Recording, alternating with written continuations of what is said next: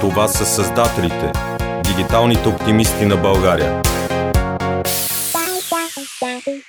Здравейте! Добре дошли в новото издание на създателите Дигиталните оптимисти на България. С мен Майя Цанева им удоволствие да бъде Елица Стоилова, една прекрасна на първо място дама и второ място предприемачка и въобще голям човек, с когото аз имам удоволствие да се, запях, да се запозная преди около година. Тя е основател на първата българска агенция за чатове в България, Умнико. И нейната история е изключително интересна. И за това ще започнем с въпроса. Моля те, кажи ми кратката версия, коя си ти? Аха, коя съм аз? Добре, официалната версия е, че съм бивш хотелиер с над 20 години опит в туризма извън България, в Северна Африка и в Азия, а, който, а, следвайки пътеките, по които клиентите а, си търсят обслужването, информацията, за да се чувстват добре, стигна до извода, че повече това не може да се случва с повече човешка сила и трябва да се използват максимално технологиите, което ме доведе до чат-ботовете. Неофициалната версия е аз се възприемам като човек-визионер, постоянно търсещ, никога недоволен нито от това, което е постигнал, а, нито от това, което вижда в себе си, но не от лошата гледна точка, от гледна точка как може да го направим по-добре. Прекрасно. Сега логично стигаме до въпроса как влезе в света на предприемачеството, имайки предвид, че все пак си по-скоро си била по-скоро не дигитален човек. Или греша? А до някъде грешиш. някъде греша. А, тъй като последните 17 години работих в а, хотели на Марианските острови в средата на Тихи океан и нашите клиенти бяха на минимум два полета в едната посока, всичките тези години, което, през които си изграждах кариерата там и като маркетинг менеджер, после директор маркетинг и продажба и най-накрая като генерален директор на хотел, работата ни е била и на мен и в последствие на целия екип как да достигнем до клиентите, които се намират на хиляди километри вода от нас, от другата страна на Тихия океан.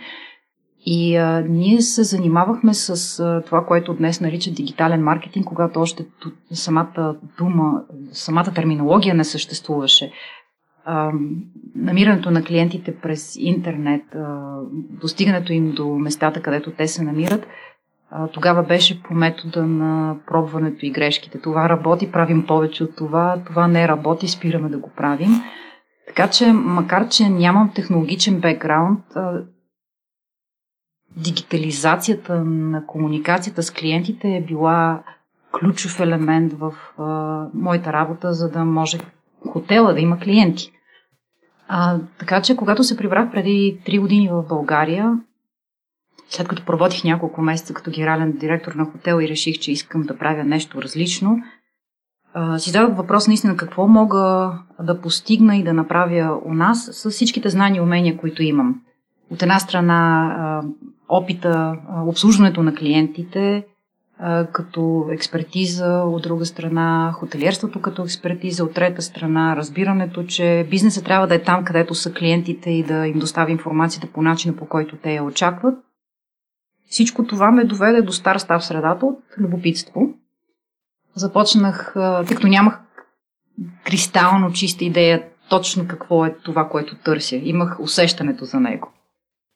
Попаднах в стартап средата в София, започнах да ходя на срещи на предприемачи, попаднах на една лекция в, на Founder институт преди да почне техния сезон за ДНК-то на предприемача. По време на тази лекция ни дадоха талон за безплатен тест на института, да видим дали сме предприемачи, дали имаме ДНК на предприемача. Понеже така ли, че нищо не правих, взех, че си направих тези, този двучасов тест, който за мое очудване след три дена донесе резултата, че съм приета в института, тъй като съм една от малкото хора, които имат предприемаческо ДНК. В този момент нито имах представа какво е акселератор, нито какво е да бъдеш предприемач, защото дори като генерален директор на хотел ти си оставаш служител. И отношението на а, дори екзекутив служител към работата и към всички процеси в една компания се отличава страшно от а, отношението на собственика. И, и това съм го видяла в процеса на работа с собствениците на бизнесите, където съм била генерален директор. И така попаднах в Founder Институт с не много ясна представа нито какво представлява акселератор, нито какво правя там и защо съм там, но самия акселератор ми помогна да си изчистя идеята, визията и да открия чатбот технологията. И така в края на акселератора, на Demo Day, излязох на сцената с презентация за умни чатбот агенции. Какво взе от опита си в хотелиерския бизнес в сегашното си битие на предприемач? Там, както ти сама каза, сте използвали дигитален маркетинг още преди тази дума да влезе в речника ни. Координирали сте дейности в различни сфери, различни економически сфери също, така нататък. Какво взе от този опит, който сега ти помага? Естествено, познанията в менеджмент, маркетинг и включително познанията, това как да отваряш бизнес от нула, тъй като там отворих хотел от нула на островите, а, сега много ми помагат, но мисля, че а, ключовото, ключовото за мен е търпението. Един нов бизнес се гради на първо място с изключително много търпение към процесите, които се случват, тъй като те са много бавни, към а, постоянното учене, тъй като и той изисква търпение и съсредоточие и дисциплина а, към изграждането на екипа, към, към клиентите, към всичко. Мисля, че ключовото е търпение и това съм взела от хотелиерството. Те сме говорили, че всъщност чат, идеята за чат-ботовете ти си започнала от, от нулата, без нямаш технологичен бекграунд. Какво ти беше най-трудно в началото? Имаше ли някакви лични твои предразсъдици или прегради, които ти се наложи да, да преодолееш? Докато бях в акселератора, нямаше време за предразсъдъци и прегради, защото работата беше буквално 18 часа на денонощите без почивни дни. Но мисля, че най-големия проблем имах в, в, с освояването на самата терминология и а, разбирането на технологията на едно по-дълбоко ниво. Аз а, разбирам нуждата от, от имплементирането на чат-ботове като бизнес персона. Но ми трябваше да разбера какво се случва вътре в тази технология, как тя функционира, как може да се развива, за да може да предавам на един много простичък език тази информация на клиентите, но след това, когато клиента ми разкаже с простички думи какво той иска да се случва, да мога да го разкажа на един по-технически език на своите колеги. Така че мисля, че това беше най-голямото предизвикателство и си е постоянно учене и днес. Според мен вярването, че жените нямат място в IT сферата и въобще високите технологии вече умира и доказателствата са много за това. Все пак, какво е твоето наблюдение и има ли конкуренцията, има ли някаква конкуренция на, на основа пол или е по-скоро вече на основа качества, професионални и лични? Аз лично а, нито в един момент, нито за една минута не съм почувствала някъде а, това, че съм жена и се занимавам с технологии, да е било проблем както за мен, така и за окръжаващите ме хора. Тогава защо говорим толкова много, се набива това твърдение, че има проблем? Ами, а, то е един мой познат професор каза, ми каза веднъж, статистиката е много интересна наука. Кажи ми какво искаш да докажеш, аз ще ти намеря числа за това. А, така като погледнем статистиката, колко жени се занимават с технологиите, се вижда естествено, че жените са по-малко от мъжете. От тук нататък мисля, че е въпрос на трактовка. Mm-hmm. А, това дали е проблем или просто жените не се интересуват толкова много от технологии, тъй като а, те имат една основна, много важна роля в, в живота и това е дома, семейството, mm-hmm. децата. Тоест, а, как, какви са приоритетите, които жените избират за своето, за своето развитие? Може би а, не е проблем, че в технологиите няма толкова жени, а е проблем, че няма достатъчно жени, които да слагат технологиите като приоритет за свое развитие. Но не смятам, че има някакво неравенство между половете в това отношение. Дори ако погледнем а, историята на науката, може да, ме, да изречем един куп имена така. на известни жени учени, жени в технологиите, както и в миналото, така и в настоящето. И все пак има ли място в технологиите и специално в чатбот технологиите, място за да наречем човешката или женската интуиция? Има ли психология в тази работа? В, в всяко едно нещо, което се създава за да бъде ползвано от хора, задължително има психология. И задължително има капчица интуиция и творчество. Защото просто така сме устроени хората, така работим. Там, където не достига знание, ни помага интуицията. И не бих казала, че това е прерогатива на жените, защото нали, нашите чат-ботове са екипна работа. А, не съм аз да седя сама вкъщи на компютъра и да правя чат-бот. Чат-бота се създава от екип. Всеки член на екипа си има собствена важна роля в създаването на бота. И мога да кажа, че колегите подхождат с не по-малко творчество и на моменти интуитивен подход към, към архитектурата на бота, към съдържанието на бота, за да бъде максимално полезен и на бизнеса и на потребителите, отколкото би го направила една жена. Добре. Като професионалист вече в тази област, какъв е твой отговор на въпроса изкуственият интелект допълва, надгражда или измества човешкото общуване лице в лице? Човешкото общуване, според мен, е въпрос на личен избор и време. А, и когато говорим за изкуствения интелект и в частен случай за чат-ботовете, а, те а, само допълват и надграждат човешкото общуване и по-скоро един а, важен елемент от човешкото общуване това е а, комуникацията с цел обслужване. А, защ, защото тя отнема голяма част от нашето време и може би нейната автоматизация би ни позволила да имаме повече време за реално човешко общуване. А, вместо да седите минути на, на телефона и да слушате вашето, нашето, вашето обаждане, изключително важно за нас, моля, изчакайте, вие сте 52 на линията. Може би, когато чатбот с изкуствен интелект обслужи и в рамките на 3, 5, 10, 20 секунди ти си получил всички необходими отговори, mm-hmm. са ти останали допълнително количество минути, за да общуваш с приятели, с познати, с роднини, за да имаш наистина, наистина качествено човешко общуване. За мен технологиите са призвани да помагат на хората да бъдат по-добри хора. В това число и изкуствения интелект. В кои... Какъв, кой беше това първи чат?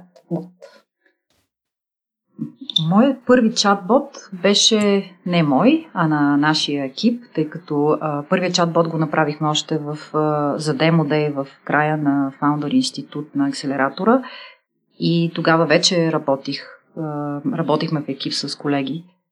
Нашия първи чатбот беше за къща за гости. Един малък, сладък, хубав чатбот.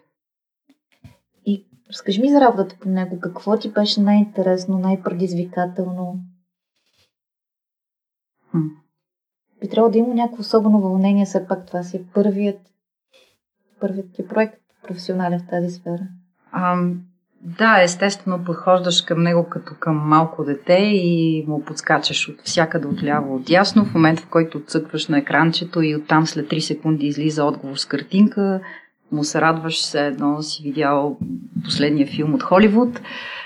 Тази емоция има, но ако говорим за предизвикателства в направата на чат-ботове, мисля, че най-големите предизвикателства лично за мен – и, чист, и не от техническа гледна точка, тъй като колегите се справят отлично с развитието на технологията. Говорим лично за мен.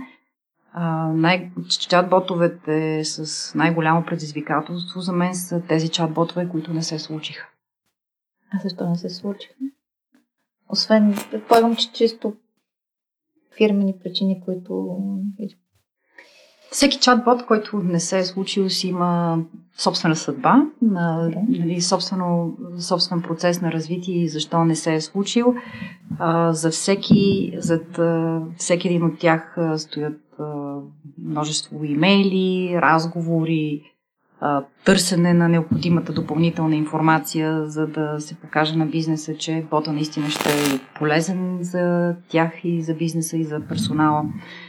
И аз лично възприемам а, неуспелите чат-ботове като, а, като мотивация да продължавам да уча и да се развивам в тази насока. Затова ги, ги разглеждам и като лично, личното предизвикателство за мен. Чат-ботовете са технология, но все пак вие правите бизнес с тях. Продавате ги, предлагате ги, обучавате ги. Как се търгуват чат-ботове и кои, кои сфери, специално в България, първи припознаха нуждите от чат-бот?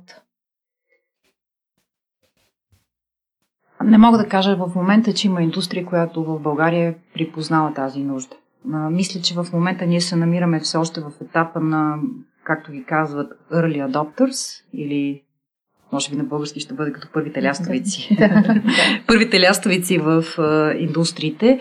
А, това са бизнеси без значение коя, от коя индустрия, коя, от които са припознали необходимостта от дигитализация, от оптимизация на процесите в бизнеса, от това, че липсата на кадри е не само а, от една страна проблем, но и основание персонала, който вече имаш да му се дадат по-добри условия за работа и да се премахнат рутините задачи, за да може самия персонал да е по-доволен от собствената си работа и за да се задържи там, където работи, за да е мотивиран да се, разбира, да се развива професионално.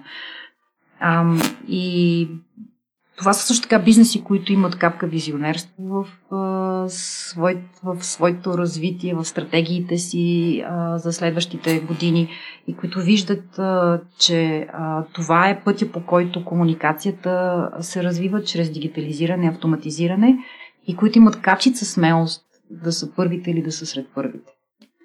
Те сме си говорили преди доста време, може би първите ни разговори. Ти си ми разказва за чат-ботове известни чат-ботове на, на хотели, ако не се лъжа, в които буквално са толкова успешни, че реални хора са искали да се да се свържат физически с тези гласове, които чуват от другата страна и им носят полезната информация. Все пак, ако погледнем от такава гледна точка, има ли въпрос, на който един чат-бот не може да отговори, или въпрос, или тема, по която той да не може да достигне своя потребител? Абсолютно. Всеки един чат-бот е в постоянен процес на развитие и тренинг. А, той е като малко дете.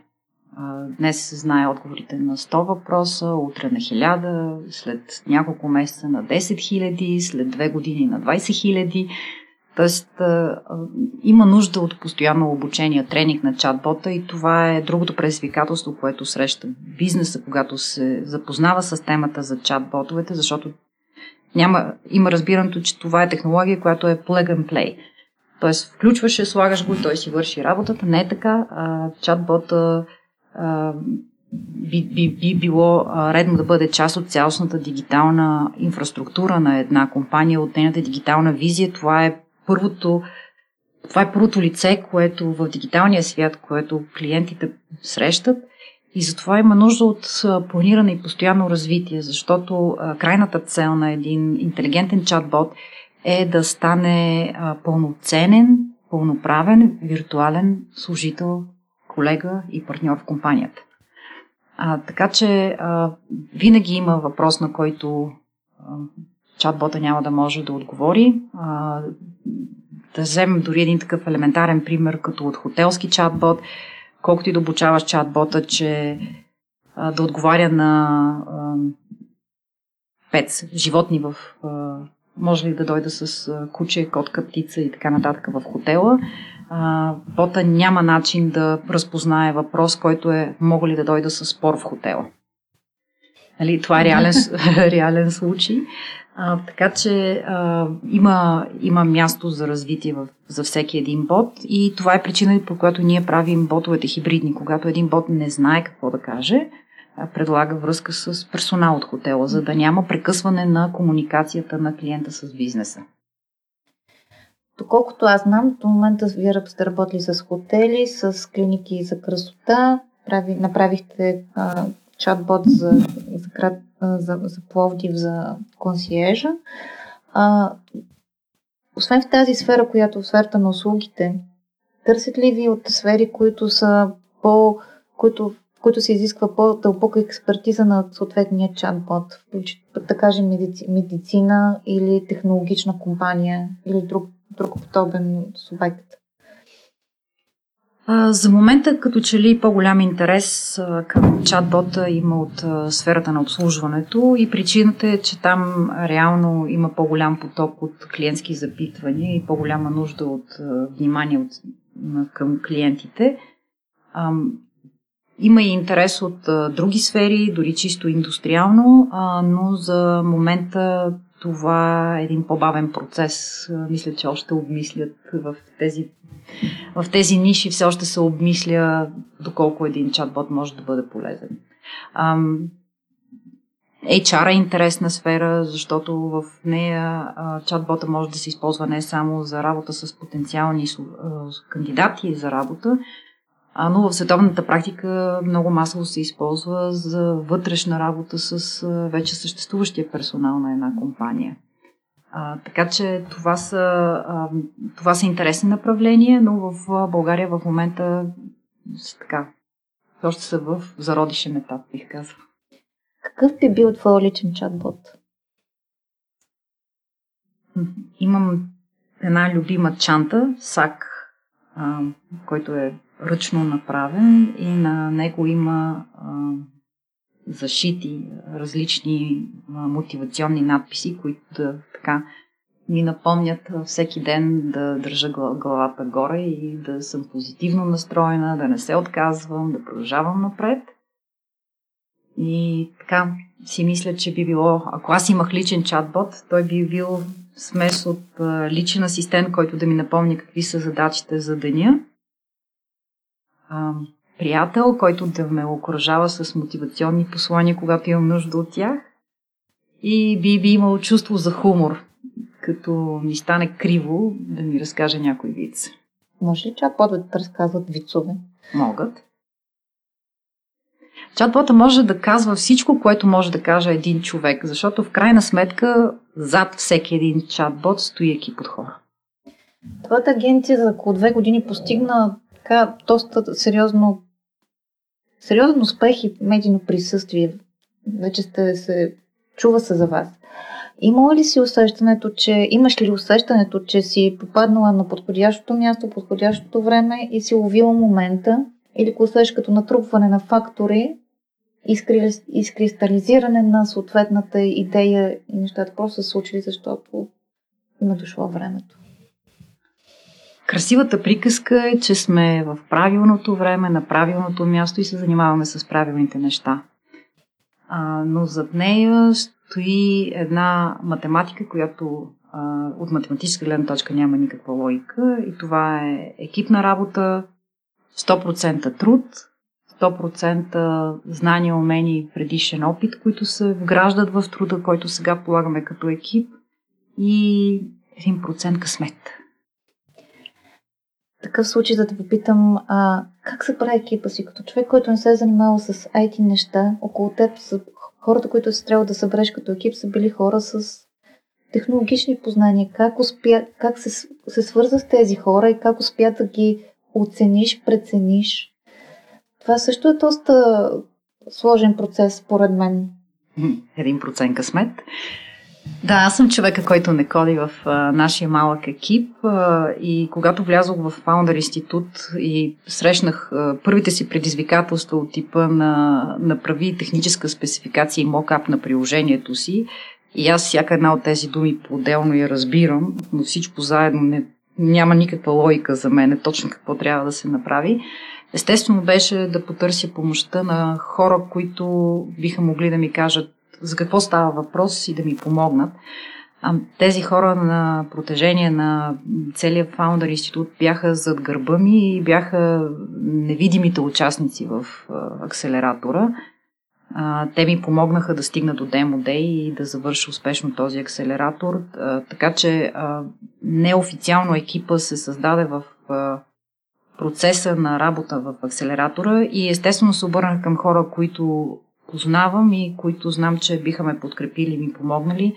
Това са хора, с които съм работила а, по други проекти, веб-базирани проекти още 2003 година, още докато работих а, на Марианските острови в а, хотелите. И а, някак си спонтанно от а, просто момчета не разбирам какво пише тук, за какво става въпрос. А, ей така, спонтанно с, с месеците а, станахме екип. Страхотно. Да. А, те ми помогнаха много с а, първият чатбот, а, защото трябваше да работим от много кратки срокове да го пуснем за Day. А, естествено, аз сама чатбот на този момент не можех да направя. И а, така, дойдоха като спасителите. и станахме екип. Страхотно. Подкаста се казва Създателите, дигиталните оптимисти на България. Ти дигитален оптимист ли си и защо? Да, абсолютно съм дигитален оптимист. Смятам, че в настоящия момент страшно много страшно много процеси и неща в нашия живот ни губят най-ценното, което имаме, нашето човешко време. Това е единственото нещо, което си струва а, да се пази като зеницата на окото, защото няма връщане назад. Всяка една секунда е безследно изчезнала в миналото. И ние не знаем още колко от този ресурс имаме. Технологиите, дигитализацията, автоматизацията са, както казах и по-рано, са призвани да премахнат тези неща от нашия живот, за да можем максимално, да имаме, да разполагаме с максимално много време да се развиваме като хора и като личности. Колко много хора днес ходят на работа от 8 до 5 и работят като биороботи. И деня им е всеки ден един и същ. Просто защото са части от една машина, без значение дали е административна или е индустриална или каквото и да било, изпълняват едни и същи функции, къде е тяхното развитие. Имат заложени таланти и възможности, които няма време да бъдат развити, дори забелязани. Това е за мен лично безумно погубване на човешки потенциал. И, то, и в момента ние сме в такава епоха, че това е най-важното нещо, най-ценното нещо, което има човешки потенциал. Много ти благодаря за разговора, желая ти успех и възможно най- най-хубавото от това, което си пожелаеш. Благодаря, благодаря за поканата. Това са създателите, дигиталните оптимисти на България.